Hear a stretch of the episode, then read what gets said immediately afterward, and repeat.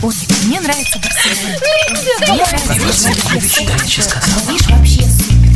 Светский разговор. Искусство приятного общения. Беседка. Беседка. Здравствуйте. Как обычно в последнее время прошу у вас прощения за то, что вы не можете позвонить в беседку «Комсомольской правды», а слушаете запись. Но надеюсь, что мои сегодняшние гости публицисты Дмитрий Валерьянович Лекух, Виктор Григорьевич Мараховский и Роман Олегович Носиков и без ваших вопросов ответят на все, что вы бы хотели знать о том, почему американцы теперь могут арестовать во всем мире любого человека, у которого есть доллары, и что нам с этим делать. Как, наверное, слышали почти все, в среду арестовали в Швейцарии по американскому запросу с десяток видных футбольных функционеров из разных стран. И обвинения, которые им предъявляют, никак не связаны с Соединенными Государствами Америки. Сами эти люди не граждане Соединенных Государств. Штаб-квартира Международной Федерации футбольных ассоциаций находится в Швейцарии, конкретно в Цюрихе, где и происходили аресты. Спрашивается, какое же отношение ко всему этому имеют Соединенные Государства, где даже в футбол почти никто не играет. А вот они нашли объяснение. Ну, на самом деле, у них чем, э, чем э, в последнее время сложнее с э, деньгами, а, в общем-то, как экономисты говорят, прекрасно для, п- понимая, что для того, чтобы там, в течение 10 лет свести хотя бы э, э, долги бюджета к какой-то приемлемой величине, экономика Соединенных Штатов должна расти э, с темпами от 22-23% в год, что, в общем-то, нереалистично, тем они себя жестче и ведут. А на самом деле, с моей точки зрения, все просто, все проще. Только надо отделить мух от котлет, потому что, давайте говорить откровенно, в общем-то, действительно, такие организации, как э, FIFA, и вообще вся международная как бы общественная организация, включая МВФ, вы тоже прекрасно помните, как к нам 4 миллиарда зашли, и судьба их до сих пор не ясна, их никто и не ищет. Они, в общем-то, достаточно коррумпированы. Ну, Будем- Дмитрий Валерьянович, что касается тех 4 миллиардов долларов, что зашли к нам в августе Да, да, да, да, 98-го, формально э, их судьба известна. Они ушли на погашение обязательств по государственным казначейским обязательствам еще до дефолта по Ну, этим ну да. обязательствам. Но я- Поскольку тогда на рынке этих обязательств шел сплошной хаос, и кто у кого их покупал, разобраться невозможно, то понятно, что даже если То понятно, официально что- деньги То вы- пошли на облигации, то, то понятно, понятно, что господин Браудер очень хорошо себя чувствует. Но мы это, в общем-то, все понимаем, но такие же объяснения или близкие, наверняка ребята в э, FIFA сидят тоже грамотные, есть и у них. Не в этом дело. Здесь э, не так важно для нас и для нашего вот нынешнего разговора, э, воровали в FIFA или не воровали, потому что, будем говорить откровенно, скорее всего, воровали. Для нас важно, а, собственно говоря, а какое к этому отношение имеют Соединенные Штаты Америки? Ну, так вот, вот. это вот вопрос Давайте выслушаем как бы их объяснение на эту тему. их объяснение, по крайней мере, первоначально было очень простое. Подозрительные деньги проходили через американские банки, значит, эти подозрительные сделки подпадают под американскую юрисдикцию. Да, и кто-то из них даже сказал, если достаточно одного доллара подозрительного... Так ну, вот, прелесть здесь в том, Ну, что любые сделки в долларах, где бы да. они ни происходили, они отражаются на корреспондентских счетах в американских, Американских банках. банках. То есть, таким образом, американцы заявили, что в их юрисдикции вся мировая финансовая система, но за исключением сделок в национальных валютах, но учитывая, что львиная доля межнациональных расчетов идет именно в долларах, это значит, что они, например, имеют право арестовать руководителей «Газпрома» и Синопек, китайской нефтяной компании, поскольку сделки между этими компаниями до сих пор оплачиваются долларами. Ну, и это, кстати, одна из причин перехода Я на бы оплату в хотел рублях и сделать юанях. пару наблюдений, да, вот из этой ситуации. Значит, э, смотрите, значит, э, у нас действительно как бы практически нету ни одного юридического лица более-менее крупного, да, который не участвует в долларовых сделках. Вот, это принципиально важно. Доллар – глобальная валюта. Вот, значит, и то, то рез- результатом глобальное, вот этого вот глоб- глобального финансового доминирования вот, э, является, ее, она конвертируется в глобальную власть, юрисдикцию. То есть, как бы здесь э, как бы Америка за, счет введения доллара, она не только, так сказать, стрижет экономические купоны в данном случае. Значит, то есть, как бы мы же, когда совершаем сделки в долларах, мы каждый раз отстегиваем Америке маленький кусочек. Вот, за счет чего, так сказать, можно хорошо жить. Вот, но эта экономическая власть, точнее, финансовая, да, она конвертируется именно в правовую власть. То есть, иными словами, это э, выход, э, то, о чем говорил Путин в Мюнхенской речи, это выход за пределы национальной юрисдикции. И Америка, она не совещается ни с кем, она не совещается со Швейцарией, да, по поводу того, что делать с ее гражданами. Она ставит Швейцарию перед фактом, выставляет требования и, что самое интересное, а, Швейцария безропотно абсолютно выполняет требования американцев по выдаче собственных граждан. после Ну, того, это как не, во-первых, Швейцария- это не ее граждане. Давай, давайте. После там, того, там бразилец, там- насколько я понимаю, да. там кто-то ла- латиноамериканцы. Э, Швейцарцы в этом отношении, они просто, ну, они, э, скажем так, они делают вид, что и они здесь вообще ни при чем. После что, кстати, того, как Швейцария по американскому требованию отменила банковскую тайну, ту самую банковскую Но они- тайну, которая пару веков привлекала именно туда основной поток капиталов со всего Здесь мира. тоже А Мне здесь кажется, тоже я- стоило бы обратить внимание больше не на тот факт, что маленькие зависимые вассалы Соединенных Штатов выполняют все их требования, а на интенсификацию вот этих прецедентных требований, которые в последние полтора-два года со стороны Соединенных Штатов Именно прецедентных требований. Там, Я согласен. а, Посадить самолет эквадорского президента где-то внезапно, да, да. обыскать в нарушении всякой Венской конвенции. Но об особенностях швейцарской банковской системы мы поговорим после новостей. Не переключайтесь. Специальный проект «Радио Комсомольская правда». Что будет? Сегодня мы говорим о том, что будет завтра.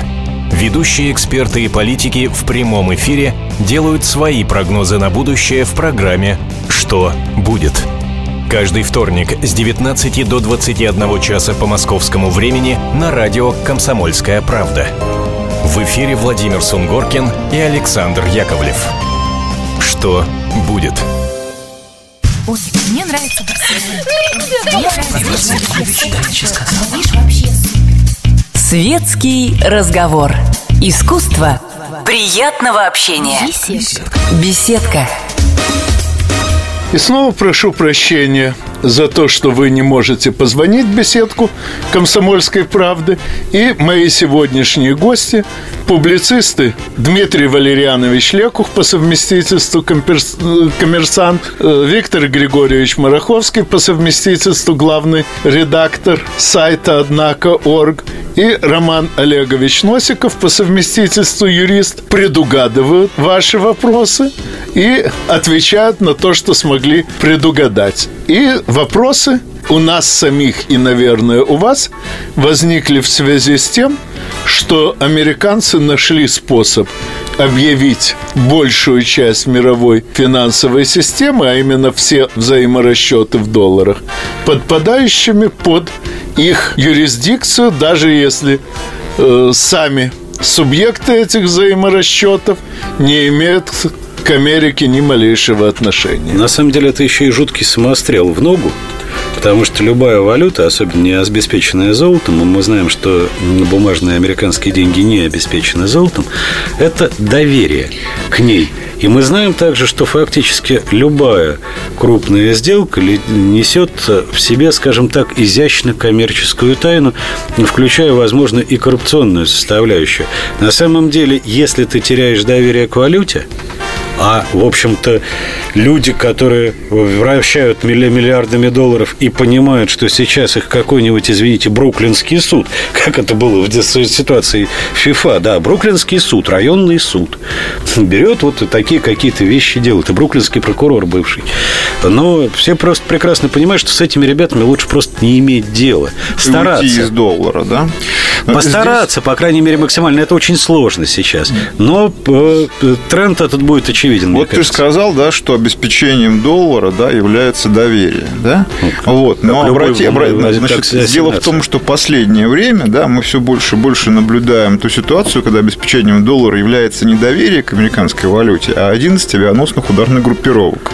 Как только какая-то страна совершает попытку выйти из доллара, туда незаме- там незамедлительно происходит революция, там незамедлительно происходят какие-то бунты, вот, и везде из этого быть всего, да, готовым. торчат уши, так сказать, дяди Сэма по полной К схеме. этому трудно приготовиться. Ну, Скажем, Саддам Хусейнович Тикрити, в общем, имел неплохую армию, но он совершенно не ожидал, что на него нападет даже не одна Америка, а все НАТО вместе взято, да еще и Саудовская Аравия предоставит для этого свои базы. Но тут речь-то идет об игроках немножко покрупнее. Все-таки Россия и Китай. К ним авианосные группы там нет, можно направить, безусловно. И, безусловно, то, что попытки оранжевых революций наших местных, Ну, да. нашего разлива и у нас, и в Китае, и были, и будут, к этому надо быть готовым. Но все-таки, когда ядреная бомба, авианосную группу особо не направишь. А все-таки деньги любят тишину. Э, Деньги любят тишину. Не все сделки и возможно сделать публичными. Э, В них может быть очень много бенефициаров, еще что-то. Причем это даже законные сделки. И сидеть и понимать, что...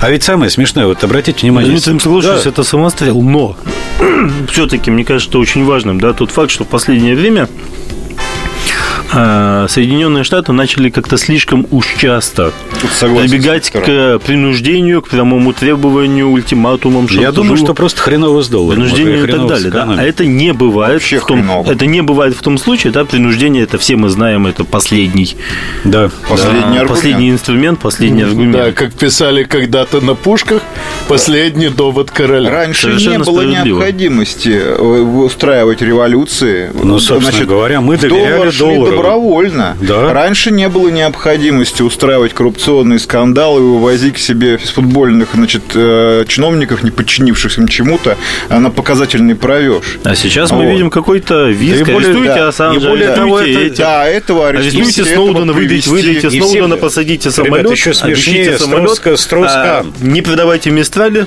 Да. это самое, за- проститутка это нашлась, означает э, там ложки власти. нашлись, а осадочек-то остался. Доминик Строскан. Э, Вот МВФ. И все прекрасно понимают, что это не юриспру- не юриспруденция, это не правовые аргументы, это избирательное право, которое, при- которое в политических целях. Я просто не говорю о позиции Америки. Мне, в общем-то, она понятна и достаточно фиолетовая. Я говорю о позиции крупных и средне крупных игроков, которые сейчас будут крепко-крепко задумываться о том, какая может быть альтернатива вот этой красоте. Не все понимают, что это очень, си- очень очень сильно. Э, Но в этой ситуации есть же третий вариант. Просто отойти на улицу, постоять, покурить, найти какую-то альтернативу. И понятно, что это, скорее всего, не евро. Альтернатива выдвигается, насколько я понимаю, в данный Юань, момент как раз. За- да, юань, да. золото, я думаю, России, причем Китая. живое золото, да. Ну, с золотом, строго говоря, сложно. Была у меня когда-то статья, где я показал, что золото и вообще любой товар, объем которого ограничен, может обслуживать мировую финансовую систему только в периоды застоя. Единственное, когда золотой стандарт был совмещен с быстрым ростом мировой экономики, это вторая половина 19 века, и опиралось это на то, что как раз в этой второй половине одно за другим открыли крупнейшие месторождения золота в Калифорнии, в Сибири, в Южной Африке, на Аляске. Вот эти месторождения позволило наращивать золотодобычу с той же скоростью, с какой росла мировая экономика. Но, правда, сейчас у нас как раз застой и даже до некоторой степени спад. Так что сейчас можно выйти в золото совершенно безболезненно. Ну, просто какая-то альтернатива. Я же не говорю, что именно конкретно может быть в данной ситуации, но то, что сейчас люди, которые проводят до- достаточно крупные сделки, с, еще раз, с множеством бенефициаров, не обязательно нелегальные, но которые, можно, которые поддаются, скажем так, толкованию, в любом случае будут крепко задумываться. Потому что ты сегодня угоден, Соединенным Штатам Америки. Завтра что-то случилось, ты что-то сделал не так, и тебя попытаются достать по всему миру. И хорошо, если ты сидишь где-нибудь в России или в Китае, куда все-таки авианосная группа не придет. А не в Швейцарии. А не в, Шве- э, не в Швейцарии или на каких-нибудь Мальдивах, куда прилетит самолет. Ну, Да? вообще, конечно, слабым будет горе. Слабым будет горе, да. И здесь ситуация, посмотрите, действительно, Виктор прав, один к одному пошло. Нарушение Венских конвенций, жуткая истерика по поводу Сноудена, педофильские скандалы пошли в европейской элите. Это почему это происходит? Это происходит потому, что США приходится устраивать скандалы компроматов для показательной казни неподчинившейся элиты. Вот, а элиту они там выращивали в течение последних 50-70 лет, вот, исключительно на, из, э, из извращенцев, фашистов э, и прочей сволочи, просто, просто по причине обычной, как бы, это, вербу, Ну, это, это удобнее интерес. работать. Но я Это, бы так... Ну, что касается фашистов, то должен напомнить, что фашисты, конечно, бывают разные, но самая известная из разновидностей фашизма – нацизм, теоретически разработана, начали разработку во Франции, до совершенства довели в Британии, а немцы просто использовали уже полностью готовую разработку. Недаром же Гитлер до конца дней своих оставался лютейшим англофилом и страшно обижался на Англию за то, что она этого не понимает.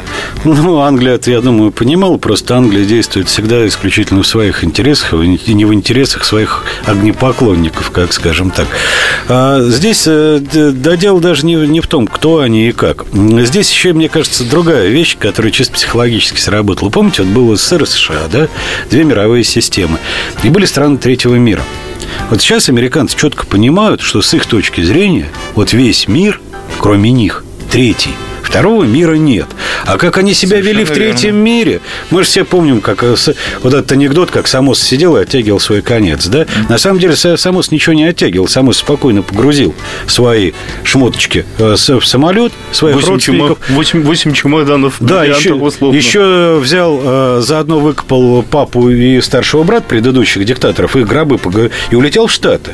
Ну, да. И как вели, се- нормально. как вели себя... Но как прав- только он выехал И Порошенко так какую-то другую страну, по-моему, его тут или же, Парагвай, да, его, его тут же подстрелили благодарные соотечественники. Ну вот, э, но дело не в этом. Дело в том, что как они себя вели в третьем мире тогда, американцы, в том, что они считали третьим миром, они просто точно так же пытаются сейчас вести себя везде. Сейчас э, в американской статистике владение собственным жильем рассматривается, как если бы вы это жилье арендовали у самого себя и самому себе платили, чтобы нарастить валовый внутренний продукт таким вот способом. Ну да. Очевидно, следующий этап – это зачет исполнения супружеских обязанностей по тарифам профессионалов соответствующего И не- и уровня. не только. Но об этой статистике мы подробнее поговорим уже после новостей. Не переключайтесь. Темы, о которых говорят. Небанальные точки зрения, мнения и факты. А еще хорошая провокация. Губин Live. Каждый вторник, четверг и пятницу после шести вечера по московскому времени на радио «Комсомольская правда». Беседка. Беседка. Уютное место для душевного разговора. И снова прошу прощения за то, что не даю вам возможности позвонить в беседку комсомольской правды. Но мои сегодняшние гости, публицисты Дмитрий Валерьянович Лекух, Виктор Григорьевич Мараховский и Роман Олегович Носиков, стараются предугадать ваши вопросы и отвечать на то, что предугадывают. В частности, вот перед перерывом Роман Олегович начал рассказывать о том, почему сейчас идет на Западе борьба с семьей и превращение народа в толпу ничем не связанных и ничем ни друг другу не обязанных людей. И я думаю, что это стоит обсудить подробнее. Вот, и это идет по всем направлениям. И вот сейчас снова, значит, вот у нас э, как вот обычай такой есть хороший, как вот правозащитник начинает защищать какое-нибудь право, да, вот, значит, какая-то гадость за этим скрывается, да. Вот стоит, вот э, как вот легализовать, например, торговлю органами, да, или изъятие принудительных э, органов у должников, да, нужно зарядить правозащитников на то, чтобы они защищали право человека на собственное тело, да. Ну да. Вот, и когда тело будет рассматриваться как, Как имущество, которое можно будет, это самое, которое, не- которое полностью принадлежит человеку и которым он может распоряжаться, да, вот рынок органов открыт. Вот, кредиты под залог почки, э, значит, изъятие, значит, распиливание должников и бедных просто на части. Будут вывозить из Африки а, а, грузовиками негров и распиливать их в каких-нибудь там швейцарских клиниках. Вот, для нормальных европейцев. Ну, я сомневаюсь, Ну что вот. это произойдет, потому что здесь идет, извини, что Ром перебил. Мне кажется, что, в общем-то, здесь, если бы мы уж перешли к вещам более глобальным, на самом деле, конец 20-го, начало 21 века, это прежде всего глобальный кризис э, э, тоталитарных модернистских идеологий. Их всего три, на самом деле. Э, Две последующие – это коммунизм э, и фашизм в их тоталитарном виде. И э, мы почему-то все забываем, что старейшая тоталитарная модернистская идеология называется либерализм, которая была разработана в Англии в начале XIX века. А это, то- это точно такая же тоталитарная идеология, модернистская, более того, не постмодернистская, а именно Тут надо модернистская. объяснить, что модернистская, модернизм вообще есть попытка... Модернизировать человека, изменить человека. традицию. Это Нет, не, преодоление- не преодоление- преодоление, изменить самого человека. Самого человека. То есть вот его сущностность. Преодолеть некую естественную... Естественно, э, его есть, да, вещей, да, и смоделировать его жизнь по-новому. А поэтому Или общество. э, то, что преобразовать человека можно только способами тоталитарными, вне зависимости от того, к чему стремиться, э, это, в общем-то, всем понятно. Поэтому тоталитаризм, об этом мы можем... очень- Преобразование, оно подразумевает воспитание. а Воспитание подразумевает диктат, родительский диктат Ну, естественно, над только ребенком. здесь, если э, там у нацизма э, диктат расы, у э, коммунизма диктат класса, дик- диктатура пролетариата, то здесь диктат истеблишмента, образованного как бы сословия. Ну, Это- интеллигенция, которая на это- все скучает. Нет, интеллигенция – это всего-навсего э, абортный материал э, из несостоявшегося русского истеблишмента. Потому что в, Англии это называется именно истеблишмент, политический класс, потому что им не важно быть, они власть. Вот мы здесь власть, Ну, это Дмитрий, вот ты сейчас так хорошо сказал, мне прям так приятно. Вот Дословно думаю, как бы их назвать-то это точно? Абортивный материал. То есть установившаяся система, Да. ставшая опорой Да, всего да. общества. Вот если бы Бажена, Рынска э, и прочие девушки стали, пришли бы к власти, они бы перестали быть, про- прошу прощения, интеллигенцией и стали бы истеблишментом. Они себя таковыми и считают. Какой ужас. Да, вот, вот интеллигенция – это истеблишмент, не пришедший к власти в России. Вот не Нет, более ну, того. Я думаю, что женщина, не желающая, чтобы ее называли Евгенией Львовной Курицыной, Да. даже заняв какую-нибудь официальную Мы ни в коем случае Господи, не ну, будем называть ее же. Курицыной. Я Господи, ну вы- категорически вы посмотрите на против того, чтобы называть англосаксонский ее. Курицыной. Там что только умные люди. Что такое вообще истеблишмент англосаксонский? Это отдельная тема, это очень интересно. Это же э, остатки аристократии, которые вырезаны. В Англии нет аристократии. Она была вырезана сначала войной Алой и Белой Розы, потом их Кромвель дорезал. Это еврейские кланы банкирские. И и нувориши, объединившиеся в конце 19 века, они и создали истеблишмент этот. У них же даже почему дворецкий выглядит более аристократичен, че- чем сам господин. Это именно потому, потому что настоящая аристократия была вся вырезана. Ну, у нас были- же... Вот были мы в древне- в древнейшем... У нас, Как сказал у нас Собчак, шли те же самые Страна и генетического отребья. У нас образовалась интеллигенция. Они просто не пришли. Они бы пришли к власти, если бы не Иосиф Виссарионович Сталин. И вот тогда бы мы получили самое кастовое общество, какое только могло быть. Ну да, как, как- произошло. В Англии до сих пор есть настоящий пролетариат. Вот единственная страна, где осталось кастовое общество, классовое общество, где есть пролетариат, это Британия. Там есть даже пролетарская литература. Причем прекрасная. Это Эрвин Уэлш, это Джон Кинг. Но это единственная страна в мире, где остался классический пролетариат. Они законсервировали вот это а британские интеллигенты, придя к власти, то- они законсервировали общество. И то Маргарет Хилда Алфредовна Робертс, Ну да, известная на по кон- фамилии мужа как Тэтчер, На конюшню сделала пороть. очень много, чтобы уничтожить английский пролетариат как последнюю опору старого уклада жизни. Ну да, ну да, заменить их на своих местных таджиков. Это правда. Вот. А что касается соотношений слуг и господ, сейчас уже мало кто помнит, что японское самурай происходит от слова сабурау, то есть служить. Служение. Первоначально это были слуги при старых э, родах, ведущих свою родословную непосредственно от императора, а японские императоры были в свое время так плодовиты, что пришлось несколько ветвей императорских потомков переводить, ну, не то что в простолюдины, но в рядовые князья без особых привилегий, потому что иначе потомков э, зиму было бы Слишком много. сто- столько же, сколько сейчас потомков Конфуция и Чингисхана вместе Ну, взятых. Так, че- а, процесс обновления чередования элит, он общеизвестен, да, все, я все, просто, если извините, не я это когда-то у мировингов служили чем-то вроде управляющего. Я дополню, что на самом деле сме- самое смешное, что это далеко не японский процесс. У нас же были холопские полки. Боевые холопы, действительно, были на Руси. Холопские полки – это рабы, это слуги, те же самые. Причем они это считались элитными полками в княжестве. Э, Вот э, в средний в, период, когда э, между Иоанном Васильевичем там и, скажем так, первыми Романовыми, действительно были холопские полки. Рабские полки, причем тогда еще крепостного права в том виде, который мы классическое знаем, еще не было. Крестьяне были, землепашцы были свободными. Да, А, а это были люди лично обязаны, Да. так сказать, заложившие свою жизнь хозяину, Да, да, э, естественно, под его обязательство обеспечивать. Что такое дворянин? И- Дворня. Да. Ну ладно, мы что-то отвлеклись от Соединенных Государств Америки.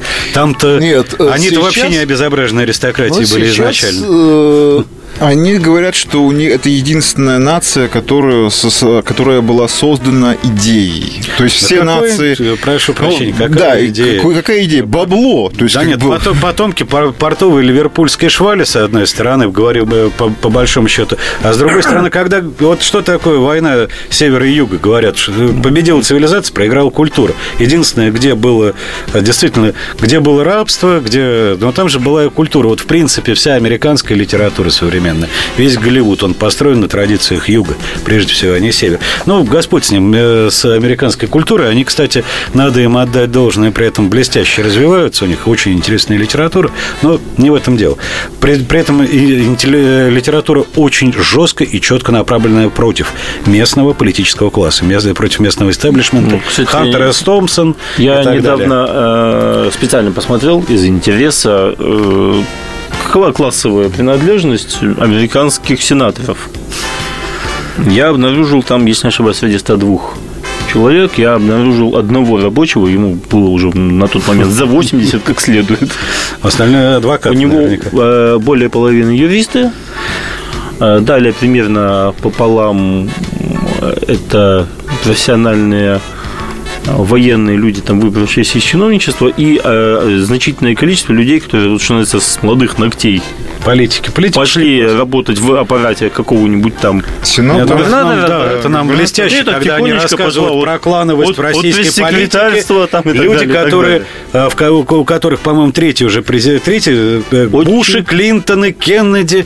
Причина-то в чем вот этого вот, вот, вот- вот, э, признаков утраты контроля, да, вот этой скандальности э, э, значит, э, в том, что, э, в общем-то, мне кажется, что в мире крепнет осознание того, что модель, предлагаемая Америкой дальнейшего развития нашей планеты, да, нашей цивилизации, она противоречит интересам, так сказать, всех, кроме Америки.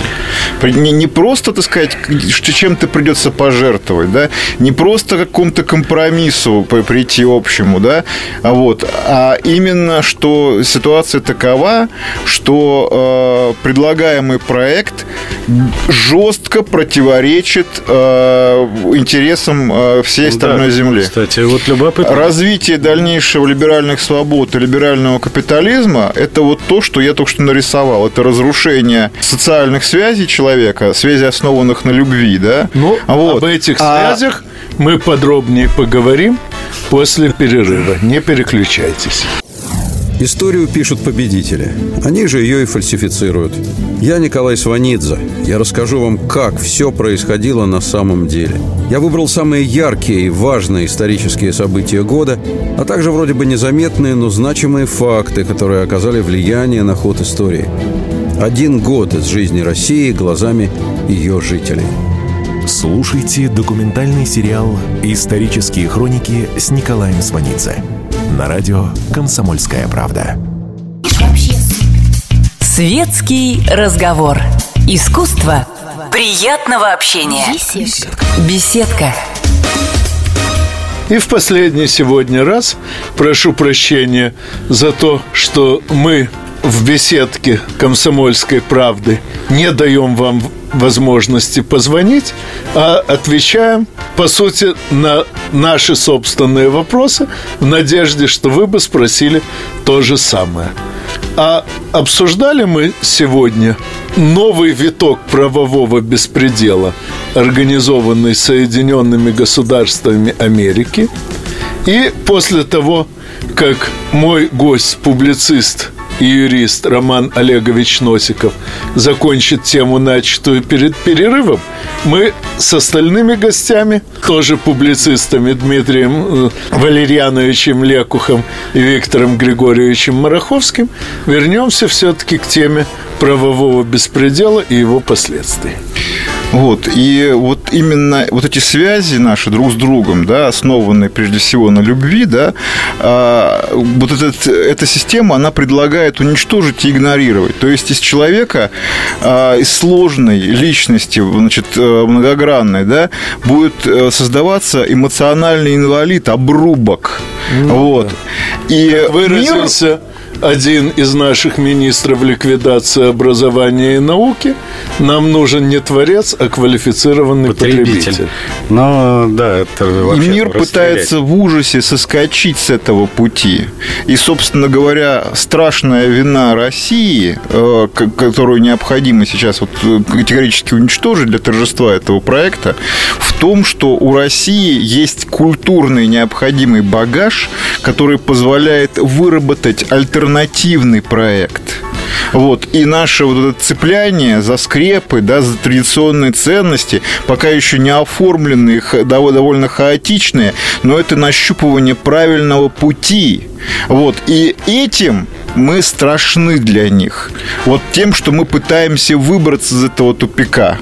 Вот. Потому что если мы оформим этот путь, если мы создадим диалог, альтернативную идеологию будущего человека, вот, если мы э, предложим человечеству новое, другое, прекрасное, далеко, вот, вот весь этот проект, вот, он рухнет. И, и, э, власть, а вот власть этих людей, она Аркадий, будет говори- прекращена. Аркадий, не говори Самое красиво, же он рухнет в любом случае. Самое же интересное, что та альтернатива, которую можем предложить Вместе с нами мы, она иногда. в конечном счете и для американцев будет гораздо полезней, чем продолжение движения по выбранному ими сейчас пути. Просто они сейчас не способны осознать перспективу. Причем принципиально не способны. Михаил Леонидович Хазин не раз отмечал, что та экономическая теория, которой там сейчас руководствуется, не способна понять причину нынешнего экономического кризиса. Так вот, я к этому добавлю, что та политическая теория, которая там признана единственно верной, она вообще не позволяет понять ни природу нынешнего кризиса, ни саму возможность концептуального изменения жизни. Американские политики, в принципе, не представляют себе возможности какой-то иной политики, не говоря уж о том, чтобы сравнить так сказать, даже чисто материальную полезность разных вариантов политики. Ну, И именно поэтому они пытаются распространить свою модель на весь мир, уничтожить все альтернативные варианты, потому что они просто не способны эти варианты понять. Так же, как, скажем, сейчас эффективным менеджером называют человека, способного разломать цельную работающую производственную систему на кусочки, достаточно мелкие, чтобы хоть один из этих кусочков уместился в его Нормально. голове. Точно так же и американские политики смотрят на всю пестроту, на все многообразие мира – через прицел этой теории, выработанной когда-то в качестве оружия против марксизма. И поскольку марксизм декларировал э, анализ всего многообразия истории человечества и человеческих взаимосвязей, эта теория принципиально отказывается рассматривать такое многообразие. И по этой же причине, кстати, они заявили конце Вестфальской системы, то есть о том, что намерены силой уничтожить все разнообразие законодательных и политических систем и установить повсюду свой закон и свой порядок. И событие, с которого мы начали, а именно объявление, что любой, кто рассчитывается в долларах, подсуден – Соединенным Государствам Америки. Это часть того же движения антивестфальского, так сказать. Ну, поскольку среди нас есть юрист, он, я думаю, сможет объяснить, почему вообще желательно многообразие юридических систем – знаете, я не могу, так сказать, а, вот почему э, многообразие, например, жизненных форм необходимо, да, то есть а, для, очевидно для прогресса, да, вот, но вообще с точки зрения, так сказать, просто обычной эстетики, вообще разнообразие, оно хорошо, вот, оно, так сказать, оно радует, да, вот, единообразие, оно не способно развиваться э, с тем же, с, с тем же, с тем же успехом, с каким э, многообразие, многообразие, оно взаимодействует взаимодействуют друг с другом, она обогащает друга. Она находит разные способы на разных стадиях своего развития а, решать одни и те же, допустим, там правовые, этические проблемы, вот, но при этом мы всегда можем посмотреть друг на друга, да, вот, и заимствовать друг у друга наши решения, если они, значит, э, каким-то образом нам нравятся, подходят, они, значит, в нашей культуре приемлемы, да, и э, вот это, э, оно обогащает человечество, но оно в целом, так сказать, создает прогресс, прогресс, вот это вот цветение человечества, о котором говорил не очень любимый мной Ильин, но тем не менее, э, вот мне кажется, что очень, прав, очень правильная фраза, что вот это многообразие народов, многообразие культур, многообразие систем, да, вот, оно создает вот единый сад, в котором каждый, значит, э, народ обогащает другой своими собственными достижениями. Вот. И это вот в этом, мне кажется, огромная мудрость, так сказать, э, нашего мироустройства, нашего человечества, когда мы можем создавать и вкладывать в общую копилку, да. Вот, нам есть чем гордиться. Там, мы создали множество вещей, которые стали достоянием всего человечества. Если мне будет позволено, скажем так, заняться небольшими аналогиями, то в свое время э, есть такая теория, что млекопитающие выжили после известных событий 60 миллионов лет тому назад, да, в силу того, что помним. в отличие от э, динозавров, прочих крупных рептилий, они были, а, более вариативны, то есть они были более разнообразны между собой, именно потенциально разнообразны. И они не были слишком специфичными. Да? То есть они не зависели от какого-то жесткого стандарта внешней среды. Ну, сегодня хищник, завтра трава Совершенно да? верно. Они привыкли привыкать ко всему. Кстати говоря, условно. знаменитый Именно. Адаптивность них давалась... Это как раз образец ну, да. всеядного животного. Да, Совершенно Более верно. Того, да, он, адаптив... он в меньшей степени сам смешной хищник. Но это так, к сведению, я просто с медведями к вопросу, доводилось кстати, общаться. Кстати, вопрос... Вот, а адаптивность, она дается именно большей, большим внутри видовым разнообразием. Не могу не отметить. И человек, и это очень важно, пожалуй, один из самых разнообразных э, видов, если не самый разнообразный вообще. То есть э, в, внутри нашего вида, э, оставаясь при этом в рамках нормы, не превращаясь в какие-то патологии, существует гигантское количество различных вариаций человека. Вот. Только благодаря этому, собственно говоря, мы и являемся царями природы. То же самое время. справедливо и в отношении государств, государственных систем, правовых систем и так далее. Вот все, что является слишком уж э, стандартизированным, оно автоматически становится беззащитным перед принципиально новым вызовом. Ну, я еще хочу добавить одну простую вещь. На самом деле, тут два таких коротких постулата. Во-первых, в истории все было – вот все было.